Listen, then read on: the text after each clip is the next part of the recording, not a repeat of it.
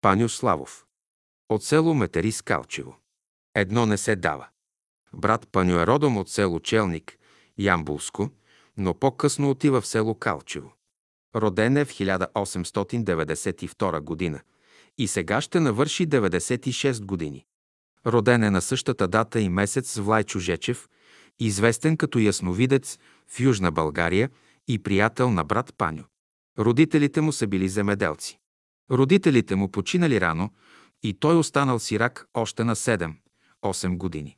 Останал съвсем сам и понеже много страдал, той мислял често да се самоубие или да се хвърли в тунджа. Но чул един глас, който му казал да се върне и да не се дави. Върнал се той и още макар и малък се условил чирак при един ковач. Помагал той на ковача, пък ходил и на кладенеца за вода. На кладенеца, като отивал хората му казвали «Ти помагаш на жената на ковача». После почнал на нивата да ходи с ковача, тогава пък ризата му оставала неопрана. Ковачът му казал «Ще кажеш на жена ми, това от тебе зависи да ти опира ризата». Паню разбрал, че не трябва да слуша какво му говорят хората, но че трябва и на ковача, и на жена му да помага. Така преживял той някое време, докато възмъжал и се оженил. Но първата му жена и детенцето му умрели още съвсем рано. Оженил се повторно. Втората му жена родила, но детенцето се разболяло. Изобщо не му вървяло на паню. По това време се запознал с учителя и новите идеи. Отишъл той при учителя, са се посъветва с него. Учителят му казал, ти не си дошъл да раждаш деца. Две ковач и копитата. Брат Паню бил станал ковач като своя майстор. Като отишъл при учителя, казал, че иска да остане на изгрева да живее, че на село живеел много просто, че на село се занимавал с животните като ковач, че там конете горители с копитата си.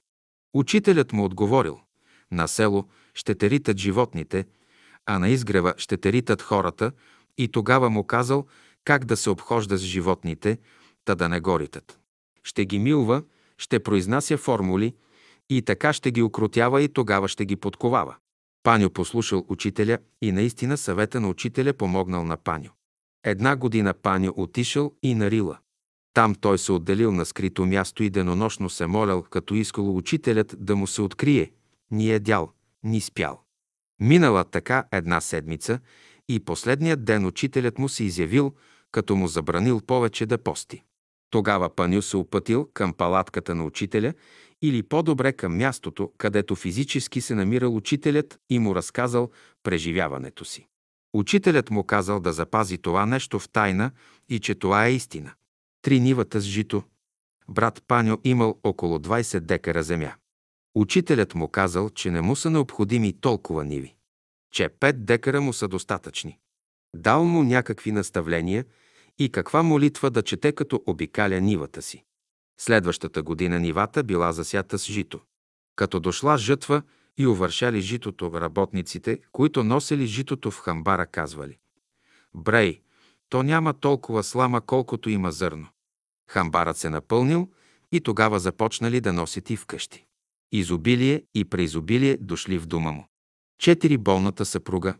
Съпругата на брат Паню се разболяла и за известно време била в болница. Като отишъл да я види, лекарите му казали, че няма да я бъде и е по-добре да си я вземе, да я прибере, та да си умре вкъщи. Брат Паню веднага заминал за София при учителя. Разказал му всичко. Учителят отговорил, че жена му ще живее още 20 години. Брат Паню си записал точно датата и годината, когато е ходил при учителя. Освен това, учителят му казал да намери лекаря и да му каже, че Господ слезе на земята и казва, че жена ми ще живее още 20 години. И наистина думите на учителя се сбъднали. След 20 години тя си е заминала. Пет лакомията. Учителят казал на Паню да се отърве от лакомията. Тогава той решил да пости 40 дена. Но околните казал, че се стреми да окротява клетките на стомаха си. Когато стигнал 15-тия, 20-тия, до 30-тия ден дошъл брат Кани от Ямбул и други двама и му казват да почне да яде. Брат Пани отговорил, че се е отделил, излъчил от тялото си и всичко му миришило. После запитал, защо дойдохте да ми помогнете или да ми отежните положението. По-добре си идете. Той издържал 40-дневен пост и проял с малко зехтин и печен лук. Жена му била жива по това време. Тя се страхувала, но му помагала с каквото може. Шест преживелици. Брат Паню казвал, че при постенето три, четири дена човек се сражавал с войници, седем, осем дена се сражавал с подофицери и така нататък. 35. 37 дена идвали генералите и казвали изкривете му устата, ръцете, краката. Това били разни изкусители. С един приятел брат Паню си дали обещание, който си замине по-рано да се обади на другия. Минало време и приятелят му си заминал пръв. Един ден се обадил на Паню и му казал «Паню, не е тъй, както си го мислехме на земята. Учителят давал упражнение на брат Паню в най-голямата виелица през зимата да излиза на един връх бакажиците в Странджа планина до водораздела. Тогава е имало много вълци. На Паню му се подкосявали краката от страх, като ги чувал как вият. Като се изкачил на върха му светнало, станало му горещо. Паднал на колене за молитва и благодарност към небето. Брат Паню ходел по гробищата в 12 часа нощем и слушал как стенели починалите, което било като урок, да се учи. Обикалял в града в 12 часа нощен в Ямбол и правил молитви с брат Христо Каратлиев. Веднъж го извикали в милицията и го питали, ти като говориш за Бога, познаваш ли го? А той им отговорил, вие като говорите за Ленин, познавате ли го? Те го изпратили в мазето да постои няколко дни за поумняване. Брат Паню говорил с един агроном веднъж и между другото го запитал, ти като агроном и си чел много, знаеш ли кога расте житото? Агронома отговорил, че не знае. А брат Панио бил направил опит, като сложил една пръчка в земята и наблизо един фенер. По такъв начин следял през деня и нощта, кога расте класа. Оказало се, че житото растяло сутрин рано. Някой си човек бил заложил къщата си, но станало тъй, че добитъка му умира и той не може да изплати полицата и да даде парите. Брат Паню имал 2000 лева. Извикал човека, отишли в банката, брат Паню дал 2000 лева и така спасил човека от разорение. Веднъж пътувал пеше от село до Ямбул. Минала една кола и профучала край него. Брат Паню съсредоточил мисълта си и след малко колата спряла. Той настигнал колата. Момчето, което шофирало, било отворило капака и търсело причината, поради която била спряла колата. Брат Паню, като погледнал, посочил едно болче. Момчето бутнало болчето. Я запали сега, казал Паню. Моторът се запалил, момчето поканило Паню да се качи и тръгнали. В Ямбол искали да продадат салона. Брат Паню продава къщата си в село Калчево и отива в Ямбол да живее в горната стая. Долу живеела старата собственица. Брат Паню веднъж насочил мисълта си към нея и тя посред нощ идва и почуква на вратата му. Той отворил вратата, а тя попитала «Паню, защо ме викаш?» А, рекал той, няма такова нещо. Проверка за силна мисъл. В село го били избрали да бъде в комисията за раздаване на помощи. От комисията искали да дадат най-напред на него, но той отказал. Той рекал, най-напред ще дадем на бедните, а пък най-накрая, ако остане на нас. Членовете на комисията не били доволни от неговото предложение. Брат Колю ми разказа тия случки, когато бях през лятото на Зекирица на палатка 1988 година и допълни още следното. Брат Колю бил на Рила, а брат Паню бил вече много възрастен и Колю мислял за него, за брат Паню. Тогава дошла някаква жена от техния край и казала на Колю, че брат Паню е болен и иска Колю да отиде да се видят с него. Брат Колю слязал при Паню, видели се, казал каквото искал да му предаде и после Колю пак се качил на езерата. Така се разделили. Преди да почине жена му Минка, Паню и дал пари да се поразходи. Като се завърнала, Минка починала след 24 часа. Но вижда това, което е трябвало да види. Като починала жена му Минка, Паню се молил дълго за нея и денем и нощем. След време тя на три пъти му се явила. Първият път в мъгла, а втория по-ясно въгъла на стаята. Връзката им продължавала, но чрез други измерения. Забележка. Аз лично се познавах с брат Паню, но тия случки не ги знаех. Той идва 1946 година, ако се не лъжа с групата на брат Влайчо в Русе, но по-късно, когато се видяхме, той ми казваше някои подробности по отношение на постенето и че той е постил 40 дена и как го е преживял и така нататък. Записала Марийка Марашлиева. Олга Байрамова. Едно Кемала Татюрк. С Олга Байрамова се виждахме често, понеже тя беше съседка на брат Петър Филипов и живееше точно срещу Савата от Марчаево. А аз ходех почти всеки ден при брат Петър. Понякога тя идваше при него в градината и двамата сядаха на пейката и разговаряха. Съпругът и Дочо бил художник, но вече починал. Тя има родствена връзка с семейство Камбурови, с стария Стефан Камбуров, който е бил печатар. Бащата на Олга е бивш офицер и добър познайник на Петър Димков. Братът на съпруга и Дочо се наричал Желю. Той бил много добър човек и тя обичала да разговаря с него, когато им идвал на гости в София. Желю живеел обаче в Нова Загора. Веднъж той разказал едно свое преживяване. Същият Желю Байрамов бил офицер на турската граница преди години. Но едно време границата не е била охранявана както сега. Та когато Желю бил на границата един път, един турски офицер тичешком преминал през границата и дошъл в палатката им, като ги помолил да го крият. Той казал, че е революционер и че е ранен. С него имало и друг турчин, който бил обикновен войник. Офицерите скрили и двамата и помогнали на турчина, революционер, да оздравее и след като последният бил вече добре. Двамата се прехвърлили в Турция. Междувременно били дошли от заставата да питат за тях, но българските офицери казали, че не са виждали никого. Укрили го под леглото в палатката. Турският офицер, когато българите укрили преди да се прехвърли със своя войник границата, бил запитал за името на Желю Байрамов, който бил в случая човекът, който поел отговорността за укриването на двамата турци и го запомнил, както и адресът му. Минало доста време от тогава. Желю се прибрал в дома си и дори забравил случая на турската граница. Но по едно време извикали Желю Байрамов в турската легация в Бургас. Той се очудил за какво могат да го викат, но все пак отишъл. Турският консул го поздравил и между другото запитал дали познава човекът, чийто портрет бил закачен на стената. Желю се вгледал в лицето на портрета и познал турския офицер, когато бил укрил и лекувал на турската граница. А той се оказал Кемал Ататюрк. И така Желю Байрамов бил поканен от Кемал Ататюрк да му отиде на гости в Цариград. Разбира се, как може да се откаже такава любезна покана. Заминал Желю за Цариград. Там бил посрещнат с най-големи почести.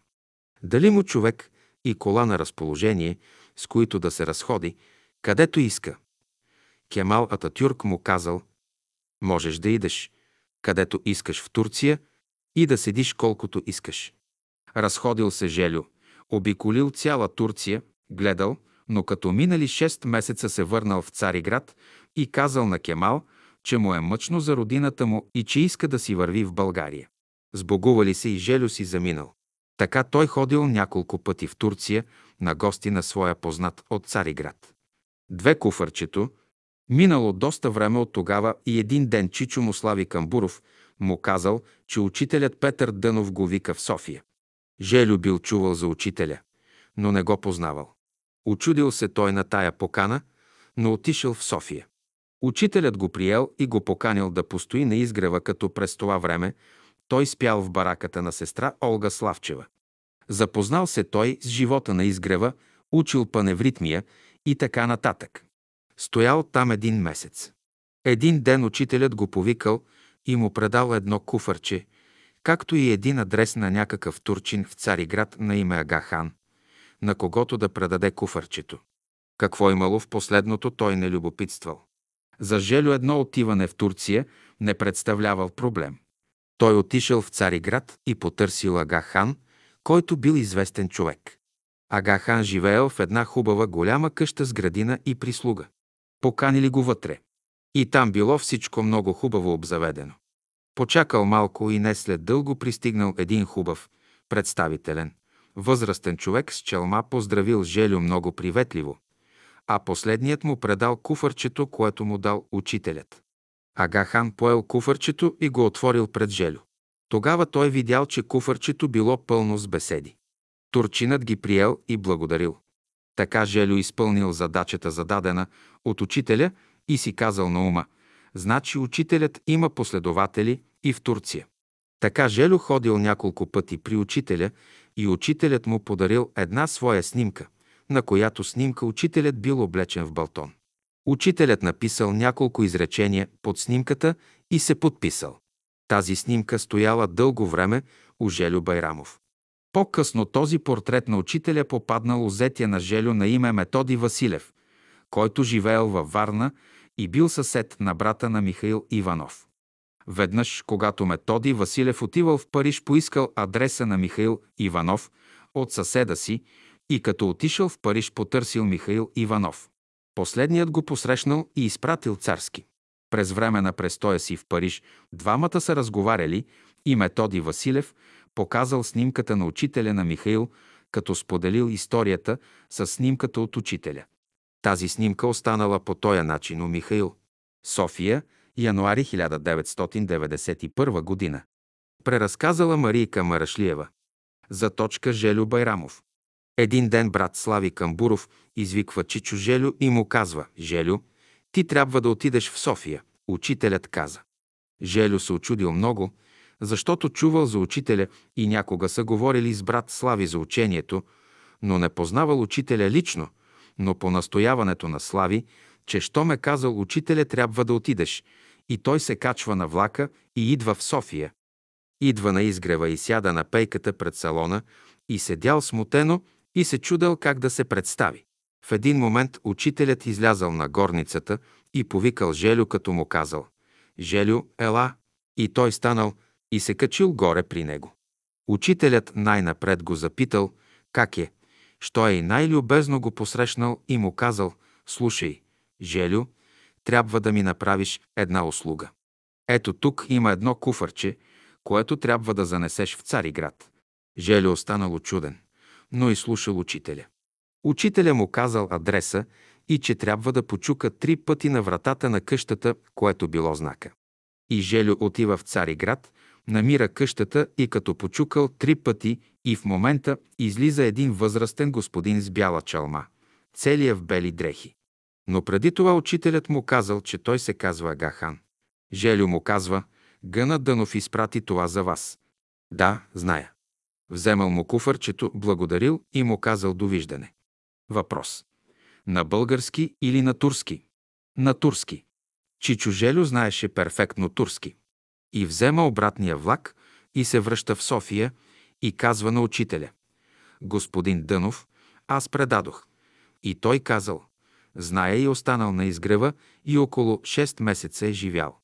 Учителят му казал, ще отидеш в къщичката на Олга Славчева. Стоял на изгрева, хранал се в трапезарията на стола, слушал беседите, ходил на паневритмия, на екскурзия. Видял целия живот на изгрева и един път рекал на учителя. Аз имам семейство, трябва да си отида.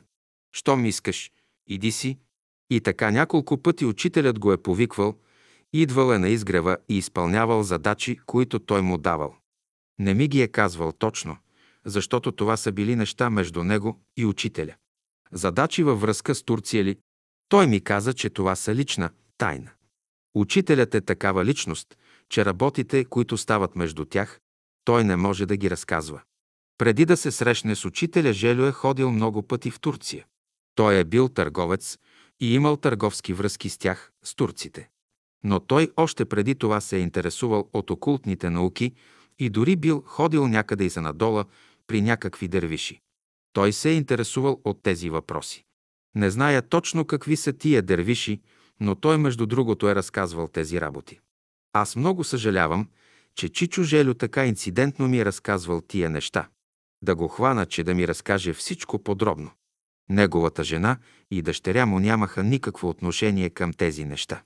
Даже много се ядосваха, защото той доста пътуваше и към братството нямаха никакво отношение. Той фактически се интересувал. Имаше и много литература. Но той главно с Войчо Камбуров е разговарял, бяха много близки, играеха на шах и така нататък. Слави Камбуров е бил също в Нова Загора, там е имал печатница. Аз Слави Камбуров и Стефан Камбуров ги бъркам, защото много малко съм ги виждала. Аз познавам най-стария Камбуров. Може да е Стефан Камбуров. Аз, когато се ожених, тогава го виждах, когато отидох в Нова Загора. Повече не знам. Зная, че беше Камбуров. Толкова. А това за Кемалата Тюрк, това е съвсем отделна история. А митническа проверка тогава не е ли имало? Ами щом учителят го праща, то тогава учителят го охранява. Учителят го е пращал и друг път така. Използвал го е като един посредник и Чичо Желю казваше, че когато отивал все същото куфърче носел. Но и на други места е ходил. И учителят подарил на Чичо Желю един свой портрет с подписа си. Имаше написано едно изречение. Съжалявам, че не го записах това изречение. Тогава за пръв път видях подписа на учителя. Чичо Желю ми даде този портрет да го пазя, като каза, че близките му нямат никакво отношение към братството. Ти, Олге, имаш отношение, ето ти този портрет на учителя. И аз много го пазех този портрет, съкровено го пазех този портрет. Добре, но неговият зет на Желю, Методи Василев, е от Варна и е съученик и приятел на Михаил Иванов. Михаил Иванов бил едно бедно момче, даже те малко по-добре материално били, и в тях идвал да яде и така, като техен син бил в семейството им. И след той около 9 септември, след 9 септември 1944 година. Михаил поканва Методи да отиде във Франция и той заминава. И тогава Чичо Желю, кой знае какъв дявол го хваща и ми казва «Олге, дай ми портрета, защото...» Иска го. Методи ще ходи при Михаил. И аз, понеже е негов портрета, го дадох. И Методи взема този портрет и го занася на Михаил. И после Методи донесе един портрет на Михаил. Същата прическа на Михаил, като учителя, същата кройка на балтона с тия ревери, само че учителят ходеше с бастун, а той с жезъл и Методи каза, че това било една кристална топка и му направило впечатление, че много светски вид е имал, носел и пръстени. Той се хранил отделно на една катедра. Методи 6 месеца седял в Париж и на Лазурния бряг. Михаил му дал пари, разхождал се из Франция. Нали, върна се. Но много съжалявам за този портрет. Нямах сила да кажа. Няма да ти го дам, нали той е негов. И съжалявам много. Учителят беше изправен така цял ръст, изправен с балтон. Съжалявам много за този портрет. А той Михаил го взе, за да си прави актив с портрета на учителя, че уж му го е подарил. На лазурния бряг бил много устроен. Къщички, а между къщичките хубави алеи с цветя.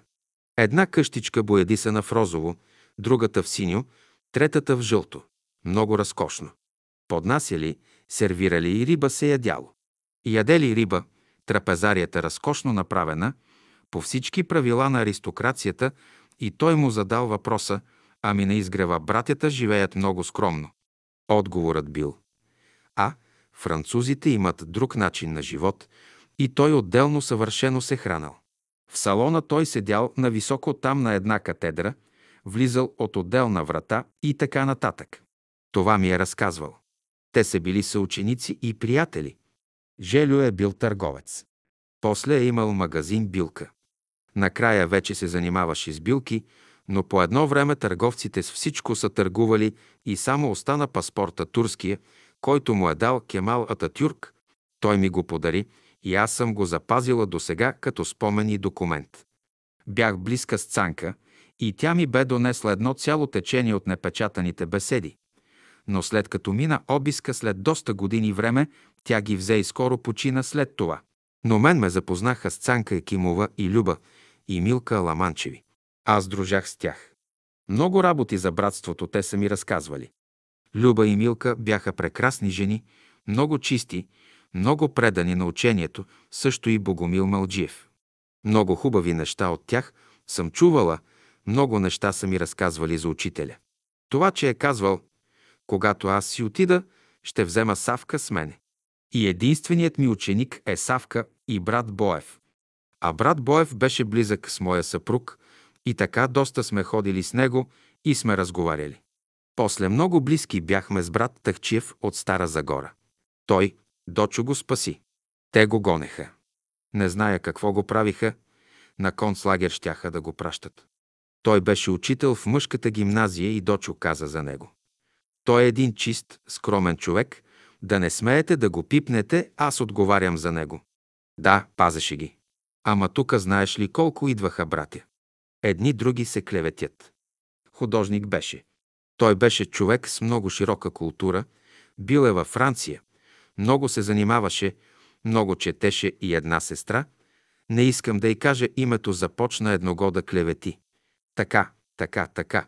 Той само я гледа и вика, слушай, сестра, ти нали си ученичка на Бялото братство? Нали си последователка на учението на любовта? Това, което казваш, показва, че няма никаква любов в тебе. Иди си и си помисли. И тя назад, назад, назад и излезе. Много ги е спасявал. Той казваше на комунистите. Какво искате от тия чисти хора? От тия работливи хора.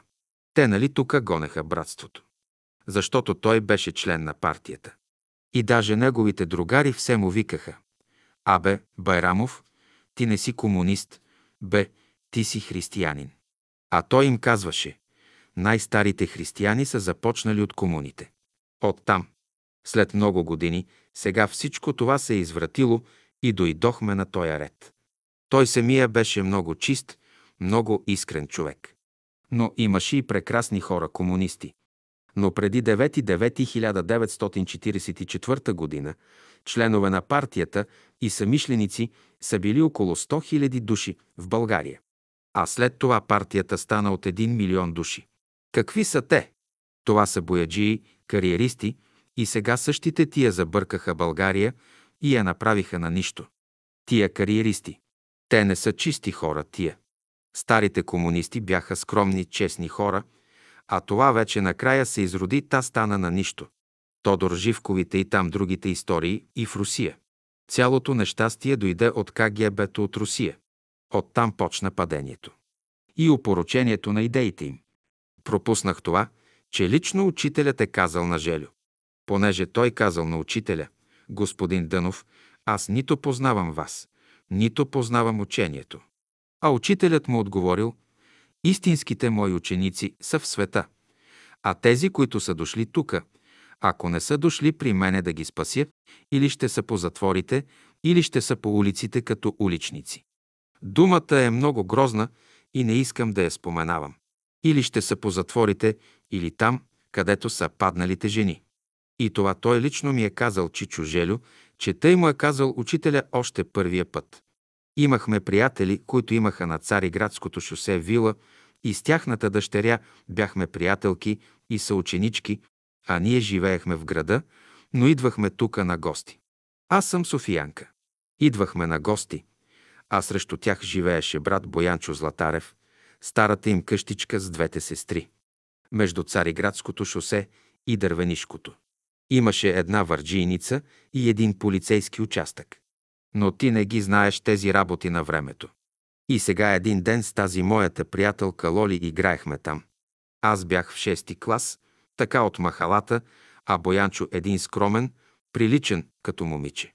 Те го закачат, хвърлят му ябълки, а той скромен гледа в земята. Аз бях една слабичка и скромна бях. Баща ми ни възпитаваше много строго. Но другите деца сега го дразнеха. Викаха, о, Боянчо е дановист, не знам си какво. И ние с нея решихме един ден. Абе, гледаме го ние един тъй скромен Боянчо. Чакай да отидем да видим, аз съм слушала значи от баща ми. Чакай да отидем да видим какви са тия дановисти. И с нея тък, тък, тък, хоп, идваме на изгреват вечките.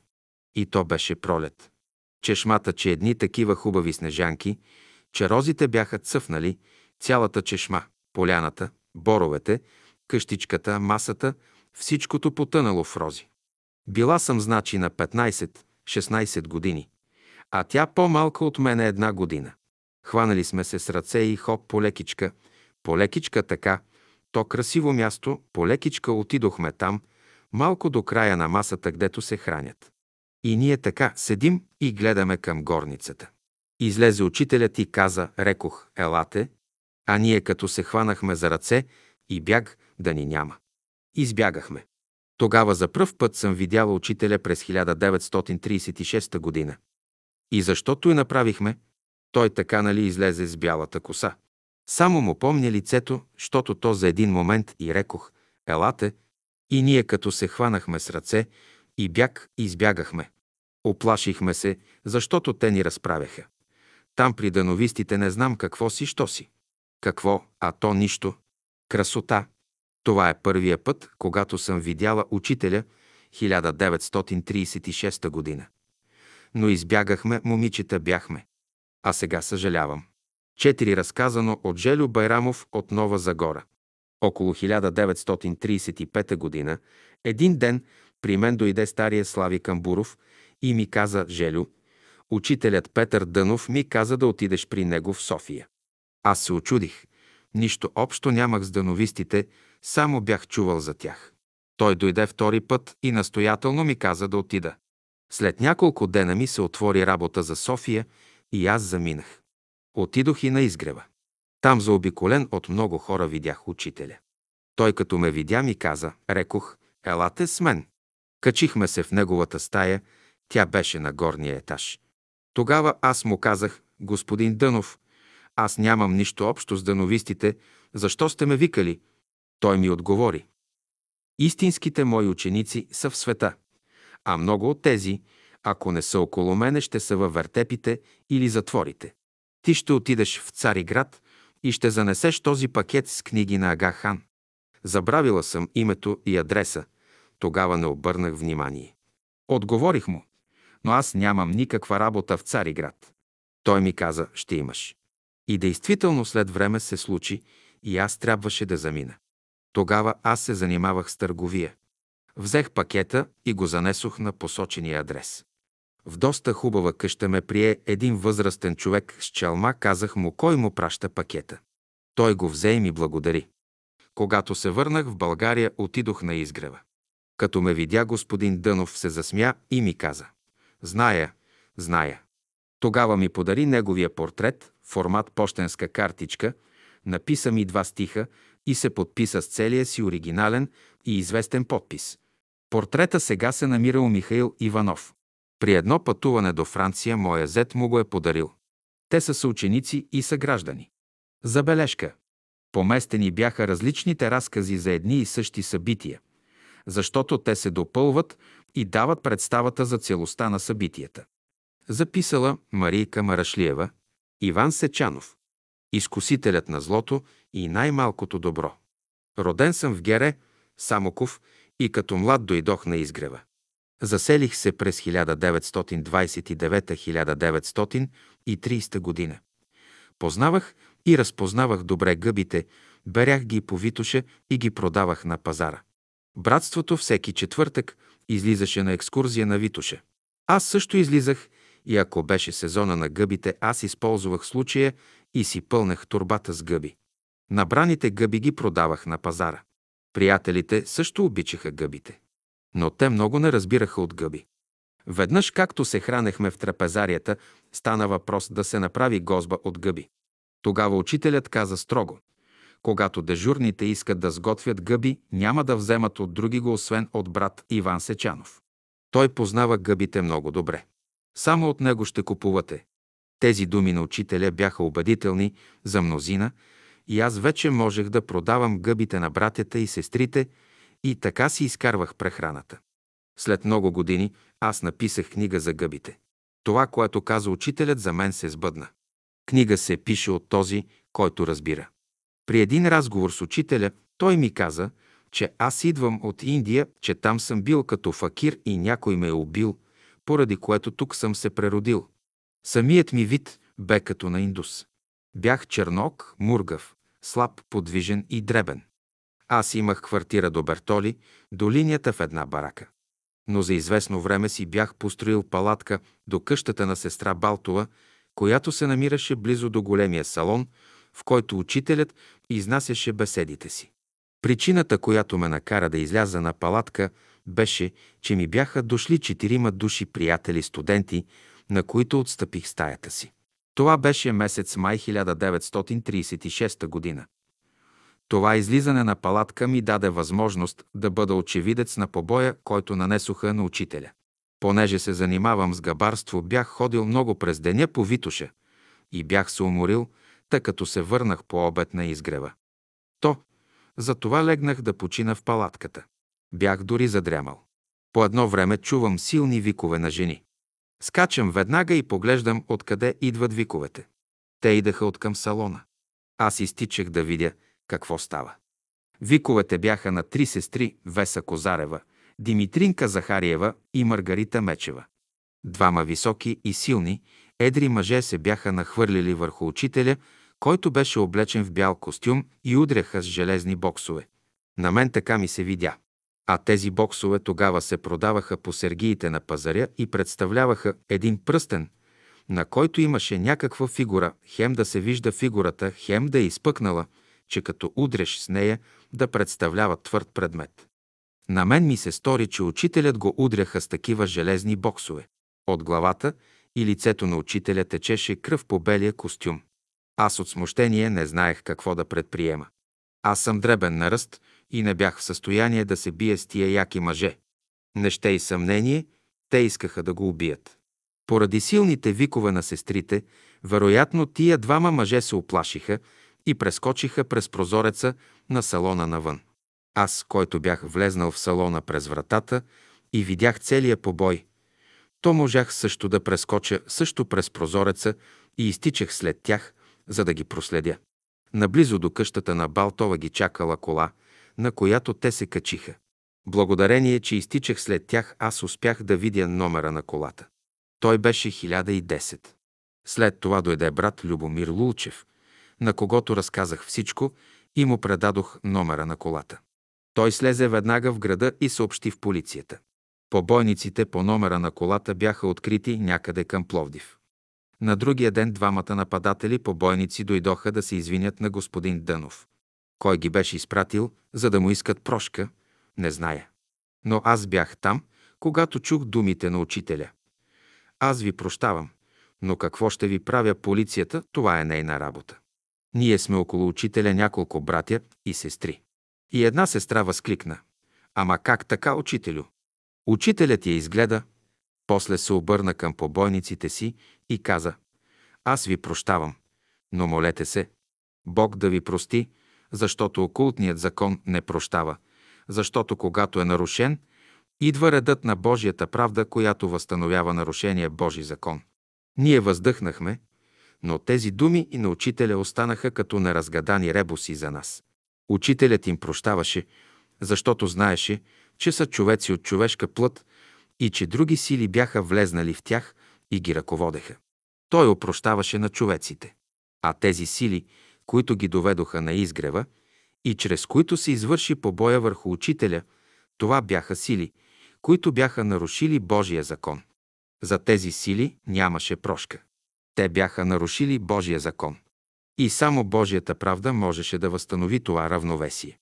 Минаха години и ние видяхме как тази Божия правда действаше чрез бичът Божий, който бе даден в ръцете на комунистите, които дойдоха след 9 септември 1944 година и възстановиха новата власт, която просъществува 45 години.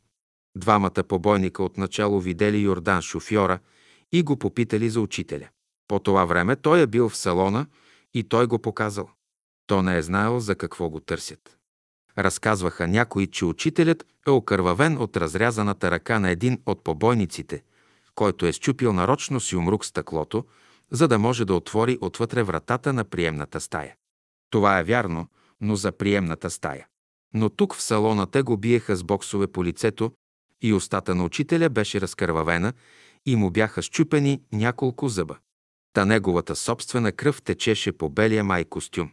Екс имаше и малко кръв от ръката на побойника. Първоначално мислих, че това са обикновени побойници и хулигани. Но по-късно разбрах, че това са наемни убийци. Целта е била учителят да бъде ликвидиран. Това го научих от мой личен приятел и студент Кочо Овчаров, който после избяга в Америка по политически причини. Кочо Овчаров, който ме предупреди и работеше в цензурата по печата.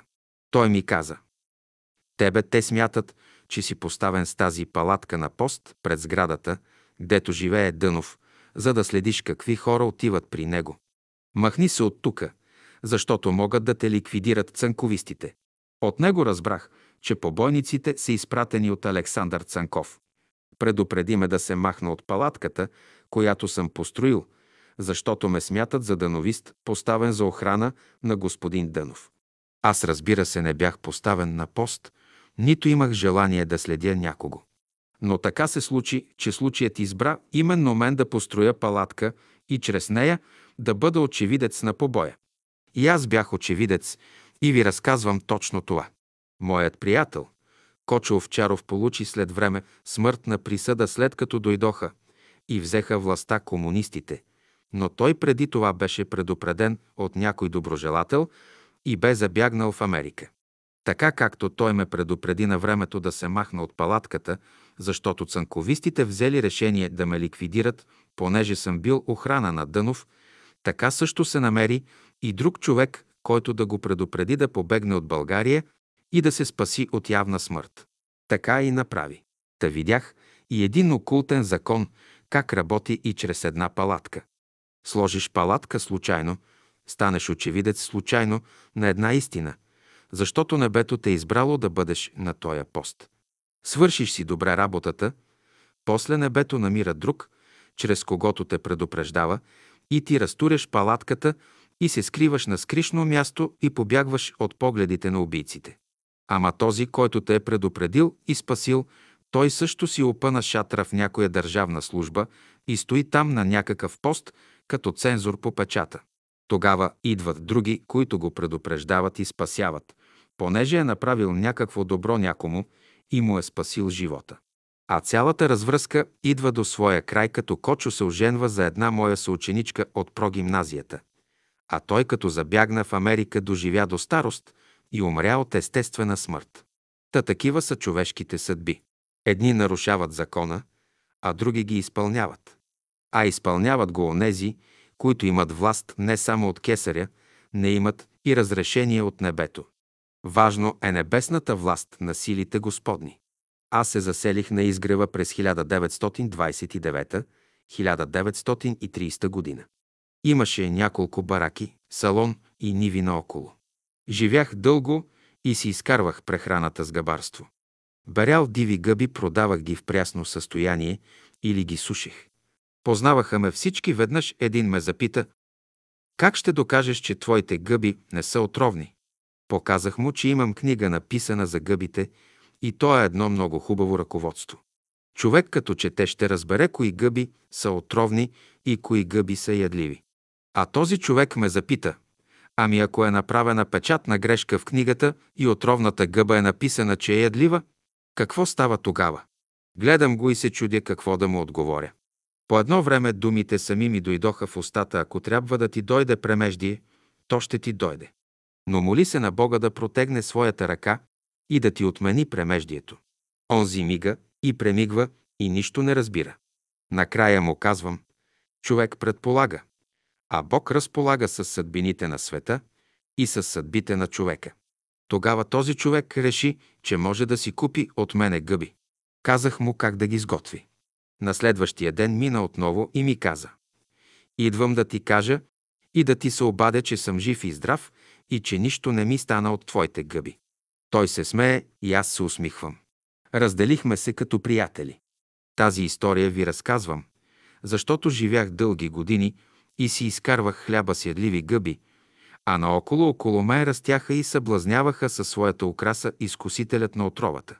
Този изкусител на отровата е един. Има го и в човешките общества, има го и в растителния свят, има го и в животинския свят. Това беше проекция на голямото зло на земята. Затова учителят бе казал, не се борете с злото. Ти злото не можеш да го победиш, но можеш да го замениш с най-малкото добро. Ето това е финалът на моят разказ. Най-малкото добро, направено на земята от човека е неговият висок идеал за общение с Бога. Записала Марийка Марашлиева. Колю Юрданов. Едно дългите пръсти. Брат Колю Юрданов е роден в село Косърка, Дряновско сега Велико Търново. Учил е в Търново първоначално, а след това е завършил средно техническо училище в Габрово. Там работил в Габрово в един завод като електротехник 1928 година. Служил 18 месеца като доброволец в София с заплата. През 1930 година се запознал с един човек, който от своя страна познавал семейство Кълпакчиеви и други някои наши братя. По такъв начин влязал във връзка с братството. Между нашите хора, с които се запознал, имало много културни хора с висше образование. Той виждал как работят те. Брат Илия Озунов му подарил една цигулка и той започнал от тогава да взема уроци по цигулка. Брат Колю научил много песни по онова време и брат Калудов бил в София. Като го гледал така брат Калудов, че има доста дълги пръсти му, предложил да се учи на контрабас.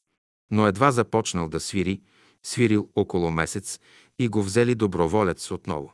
Тогава той дал инструмента на друг брат. После започнал да пише резюзмета.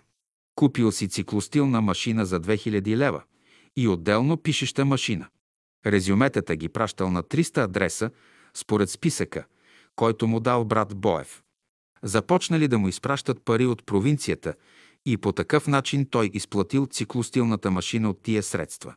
Дългите пръсти са за строго определена работа. Две гаранция. По едно време брат Лулчев го извикал да постъпи пласьор към една редакция. Взели го без гаранция. Обикновено искали винаги гаранция. Но понеже бил човек от братството, а хората от братството се ползвали с голямо доверие. Така започнал да обикаля България.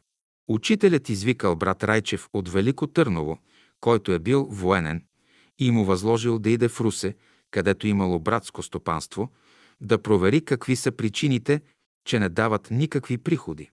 Брата Райчев отишъл в Русе. Това е било около 1937 година. Но там се разболява и се наложило да изпратят други хора. Учителят посочил именно Колю Йорданов, Йордан Андреев и Петър Арабаджиев от Варна. В стопанството работели и ръководели работата братя Маркови. Когато дошло време да берат лозята, продали гроздето на пазара и парите братя Маркови внесли в магазин за бакалски стоки, който държали. А с другата част от гроздето братя Маркови направили безалкохолно вино, но в последствие се разбрало, че те са сложили във виното хляб, за да вкисне и да ферментира. По този повод Аню, Йордан Андреев, искал да бие един от братята Маркови, Стою, тъй като отношенията много се обтегнали Йордан Андреева си заминал за София. Това е било през 1937-1938 година. Останали само Петър Арабаджиев и Колю Йорданов. Понеже не знаели как да постъпят с братя Маркови, Совка Явашева, чийто съпруг бил подарил на братството имота, предложила да направят спиритически сеанс при брат Ватев. На сеанса им било казано Колю Йорданов да не ходи три дена при братя Маркови. Преди това Симеон Марков бил казал на Колю, че за напред ще трябва да си плаща храната по 5 лева на ден. Затова той не ходил да се храни при тях три дена. През това време Совка давала храна на Колю. После направили сеанс при сестра Марийка Градинарова, която била медиум. Тя направила връзка с учителя. По това време брат Райчев се разболява и брат Георги Димитров, който имаше лека кола, го завел от дома си, след което брат Райчев си заминал за София. Хората от света взимаха без гаранция нашите братя за работа. А нашите пък от братството в Русе, гдето уж имаха гаранция на небето, разрушиха всичко. Трия готките. Веднъж брат Колю минавал през Борисовата градина или по-добре гората, която граничи до изгрева. Край пътеката, по която вървял, видял малки ягодки. Но те били тъй хубави и червени, че той ги откъснал с по-дълги дръжки и пожелал в себе си да ги занесе на учителя. Наредил ги той като букетче и радостно вървял по пътя. Като излязал от гората, тръгнал вече към салона, но нещо го стегнало, как ще ги поднесе на учителя, много се притеснявал. Като извървял около половината път от гората до салона, не щеш ли, че учителят се задал право срещу него, като че ли знаел, че Колю отива при него. Като наближили двамата, като се изравнили, Колю се престрашил и казал «Учителю, заповядайте тия ягодки, ги откъснах за вас». Учителят взел ягодките, усмихнал се и благодарил на Колю. Четири дамаджаната. В четвъртък през седмицата учителят отивал с група братя и сестри на Витоша на екскурзия. Обикновено Коли Йорданов отивал преди тръгването да вземе дамаджанката на учителя, за да я донесе после с вода от изворчето на бивака.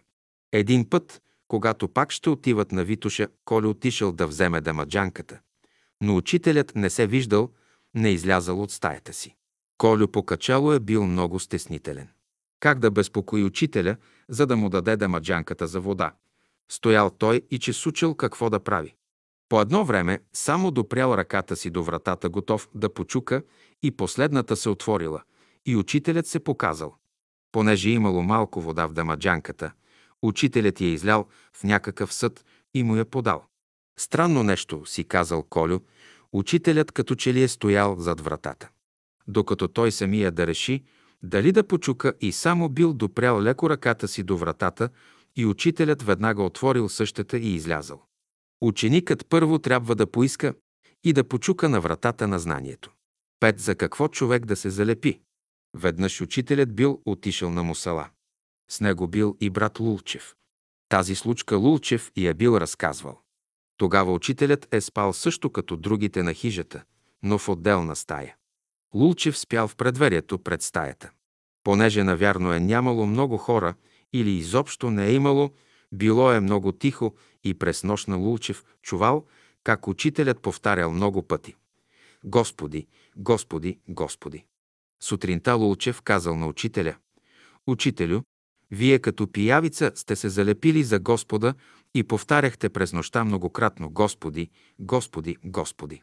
Така е рекал учителят и вие трябва тъй да сте залепени за Господа. Записала Марийка Марашлиева. Паню Бълдъров. На 12 юли 1987 г. Файтос на градината брат Паню от Пловдив разказа един случай, който бил разказал брат Боев. Едно пътуване до Цариград. Брат Тодор Стоименов работил в Бургас в БНБ. От някакво предприятие поканили брат Стоименов да отиде на една екскурзия до Цариград, която била организирана от предприятието. Брат Стоименов много искал да иде на екскурзията и помолил директора на банката да го пусне да иде на екскурзията. И наистина екскурзията се състояла. Всички се качили на парахода и той потеглил с пътниците. Но какво станало? Като пристигнали в Цариград, а там се била появила болестта холера и по тая причина била обявена карантина за 40 дена. По това време Тодор Стоименов бил излязал извън парахода на разходка, без пари и без паспорт, и попаднал в блокадата. Не могъл да се върне на парахода. Брат Стоименов в този момент се досетил да отправи молба към учителя. Станало тъй, че брат Стоименов се срещнал с един българин, който след като разбрал, че брат Стоименов трябва да се върне в България, му купил билет. Това било добре дошло. Тодор Стоименов се качил на влака и влязал в едно първокласно купе. До тук всичко било минало много добре но без документи какво ще прави? Нещо го стягало. Отново отправил молитва към учителя. Влака тръгнал. По едно време минал кондуктор. Отворил вратата, погледнал, застанал мирно, поздравил и продължил. Брат Стоименов се очудил какво става и си рекал, това мина, но нали ще минат митничарите, те ще бъдат няколко, как ще бъде? Не след дълго минават. И те, Спрели на вратата, застанали мирно, поздравили и отминали. Брат Стоименов не можел да си обясни как ставали тия работи, но фактът бил на лице. Преминали границата и като отишъл в София се запътил направо при учителя да му разкаже случилото се с него. А какво било очудването му, когато учителят го посрещнал на вратата с думите «Тодорчо, как мина пътуването?» Две болното дете и кърпичката. Дъщерята на брат Паню следвала в София, през което време била на квартира у брат Стоименов. Веднъж, когато брат Паню бил в София, брат Стоименов му разказал следния случай. Като ученик в Бургас живял на квартира у един богат грък. Гъркът имал голяма къща, в която живеел със семейството си, а имал и една стара къща, в която живеел брат Стоименов. Веднъж се разболяло детето на гърка. Дошъл един лекар, дошъл втори. Нищо не могли да помогнат. Извикал консулт от няколко души лекари. Те прегледали детето и пак нищо не могли да направят. Майката останала при детето, а бащата излязал да изпрати лекарите, които на излизане казали на гърка, че състоянието на детето е такова, че трябва да подготви жена си, щото детето може скоро да умре. В това време у брат Стоименов бил дошъл учителят на гости. Гъркът знаел за учителя, че е завършил медицина в Америка и като всеки баща, който търси гдето казват на сламка да се хване, казал на брат Стоименов да каже на учителя за детето. Брат Стоименов разказал всичко на учителя. Учителят го изслушал, посегнал в малкото джобче на сакото си и извадил една кърпичка. Подал я на брат Стоименов и казал да разтворят кърпичката и да покрият с нея главата и лицето на детето. Родителите на детето направили това и стояли край болното цяла нощ. На сутринта детето само вдигнало кърпата от лицето си и станало. Било оздравяло. Паню Бълдаров е от Димитров град, а по-късно се бе преместил в Пловдив. Георги Сотиров. Едно зрими чудеса. През 1940 година, когато немските войски бяха допуснати в България, един съботен ден дойдох на изгрева с намерение да се видя с учителя. Посрещна ме една сестра и ми каза, че него ден учителя не приема. Аз обаче застанах долу до стълбите при салона и очаквах. Като видях, че всички братя и сестри се разотидоха и вече нямаше никой, осмелих се и се качих по стълбите към стаята на учителя. Почуках два-три пъти на вратата и вратата сама се отвори. Гледам, пред мене няма никой. След това се досетих, погледнах нагоре към тавана из помещението и гледам учителя във въздуха, от към тавана във въздуха се спуска надолу. Казва ми, мълчи и не се докосва и до мене.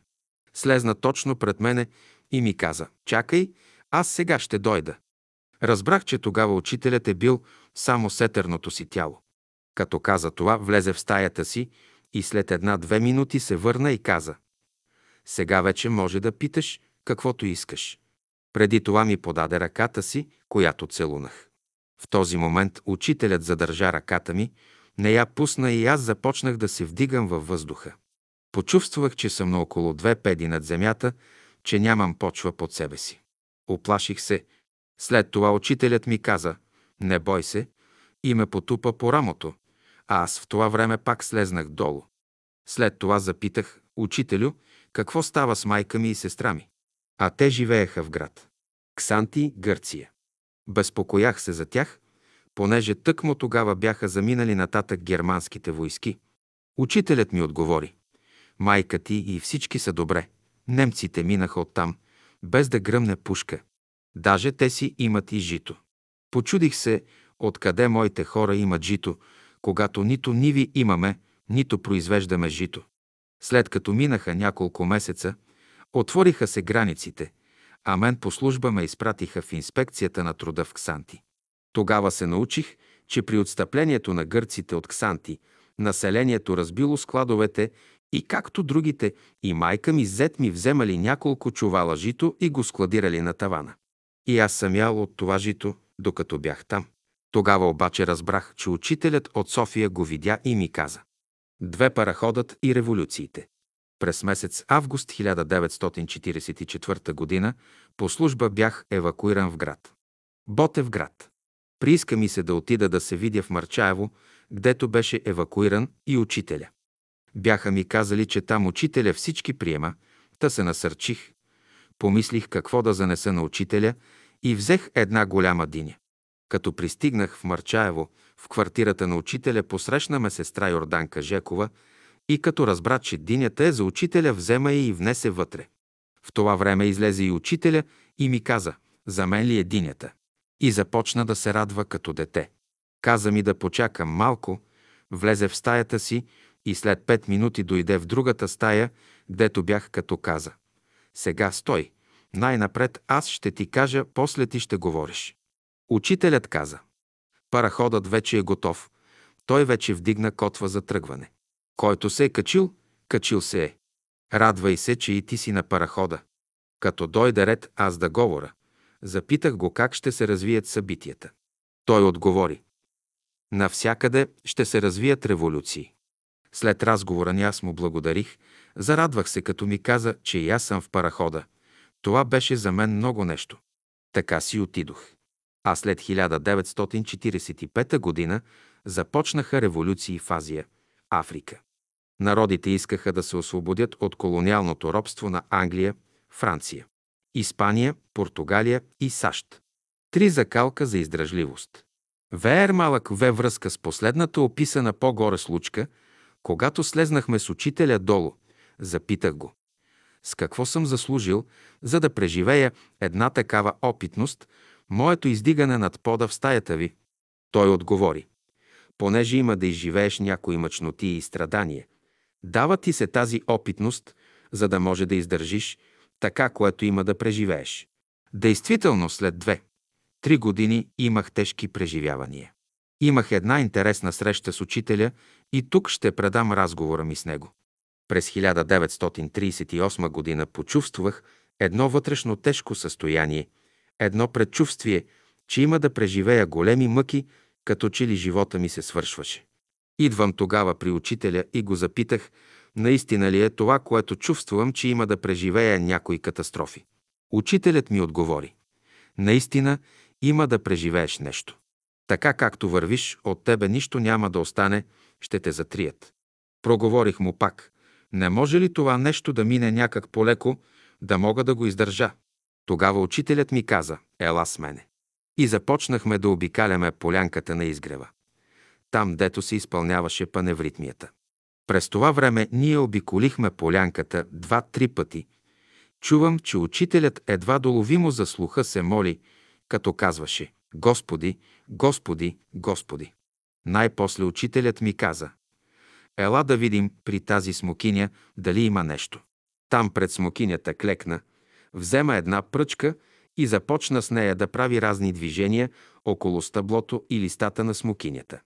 Най-после той стана и ми каза Всичко е свършено, уреди се твоята работа. Всичко ще мине по-леко. Аз благодарих на учителя, целунах му ръка и си заминах.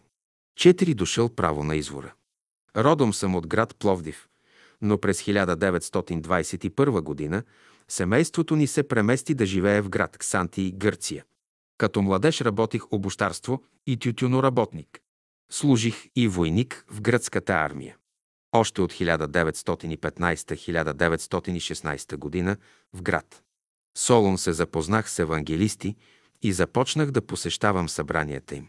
Като се завърнах в Ксанти, сближих се с тамошните евангелисти и ги поканих да правят събранията си в нашата къща, гдето отделихме една стая.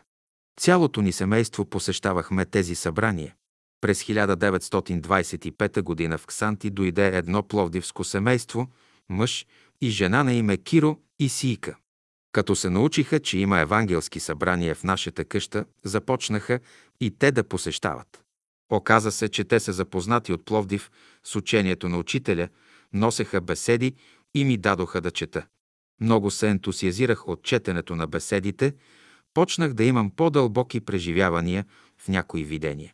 Така през 1927 година още в Ксанти станах вегетарианец. През 1931 година баща ми се поболя и почина.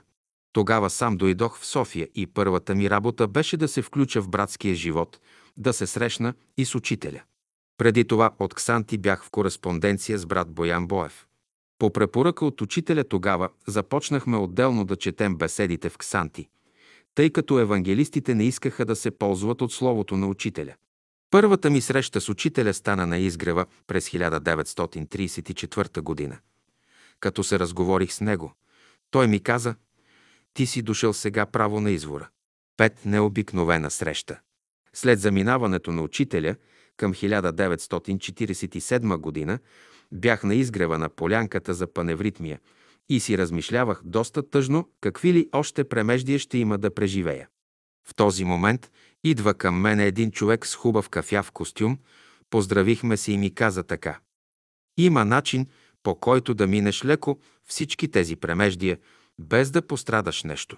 Тогава аз питам, кой е този начин? Отговори ми, ако можеш да се храниш с плодове и зеленчуци, без да употребяваш млечни продукти, тогава всички тези противоречия ще минат и ще се освободиш от тях. Тогава той продължи обясненията си и каза, хората, които се хранят с месо, пълнеят в долната част на тялото – корема.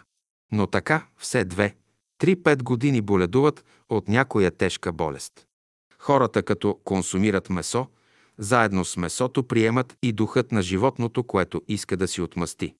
Също така хора, които се хранят с млечни продукти, и те пълнеят в корема, и те боледуват. Ако искаш да се оформи тялото ти, лицето, главата, като употребяваш плодове и зеленчуци, то естествено ще се преобразиш. Това няма да стане отведнъж, но в бъдеще ще видиш резултата. Като изслушах тези наставления, запитах човека. Кога пак може да ви срещна? Отговори ми, аз не съм сам, ние сме тук групичка и следим живота на всеки един, който идва на изгрева. Когато има нужда, ние пак ще ти се обадим, ти бъди спокоен. След това той се сбогува с мен и си тръгна да си отива към салона. Аз го следях с очите си и щом той пристигна до боровите дървета, стана невидим. Исках да го видя, направих няколко крачки в неговата посока, но той стана невидим. Направи ми впечатление, че когато дойде при мен, той знаеше мислите и безпокойствата, които ме занимаваха в момента. Също внезапното му изчезване след разделата ни, макар че го следях, показва, че е бил необикновен човек. Още в началото трябваше да кажа, че обращението му към мен беше с думите. Много други до сега са ти казвали много неща, но и аз ще ти кажа някои работи. Шест правилно отношение към мълцинствата. На 24 април 1974 г. имахме републиканско състезание в град. Плевен с нашият битов оркестър, състоящ се от 12 души. Състезанието беше в големия градски салон, участваха колективи от много градове из цяла България. Ние изпълнихме пет народни песни и хора с голяма вещина и така добре се представихме, че получихме награда Златен медал. След концерта, който беше преди обяд, отидохме заедно да се нахраним в ресторанта. Там предварително беше оговорено, че ще се храним. С нас беше и диригента ни.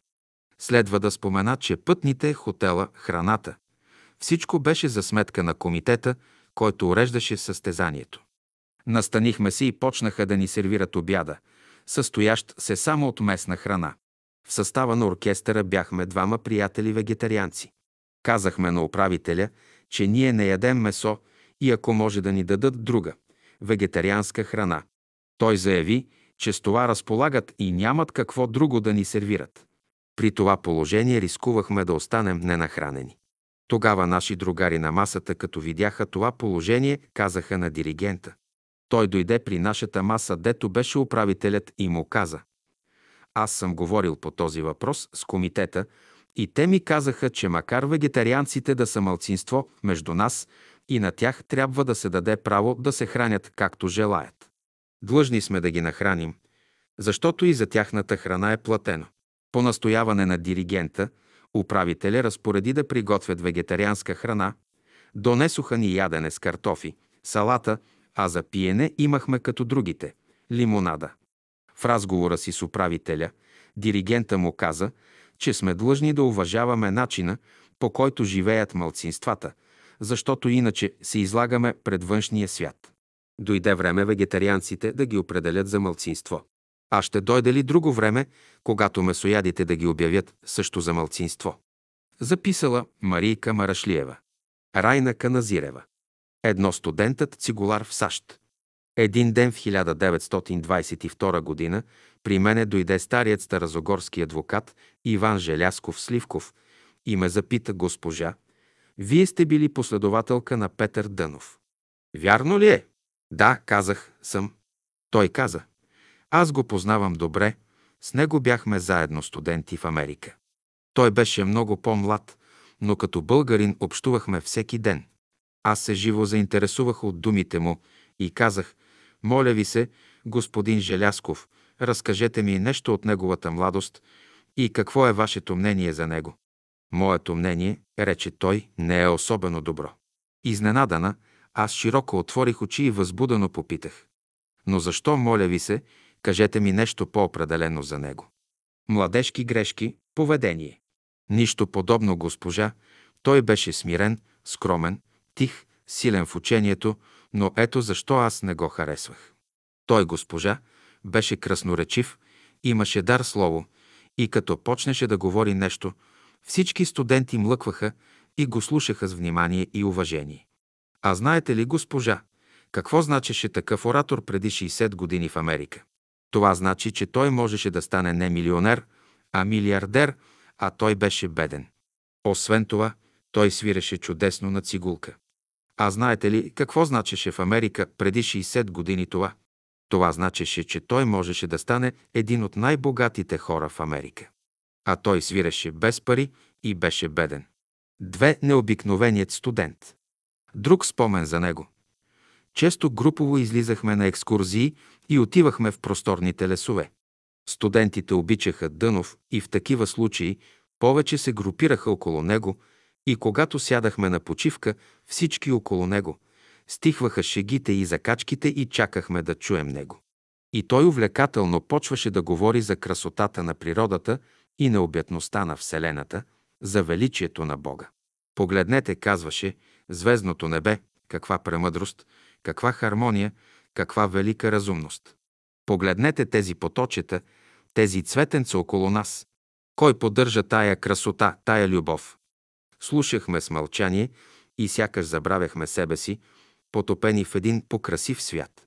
Той говореше отлично английски, понякога той неусетно се отделяше от нас и като не се върнеше скоро, водени от любопитство, тръгвахме да го търсим, къде ли е и какво прави сам. Често го намирахме отдалечен или седнал и вперил възхитен поглед в простора или затворил очи и вглъбен в мисъл, а често коленичил с кръстени за молитва ръце и така се пренесъл, че не ни усеща, като се приближаваме до него.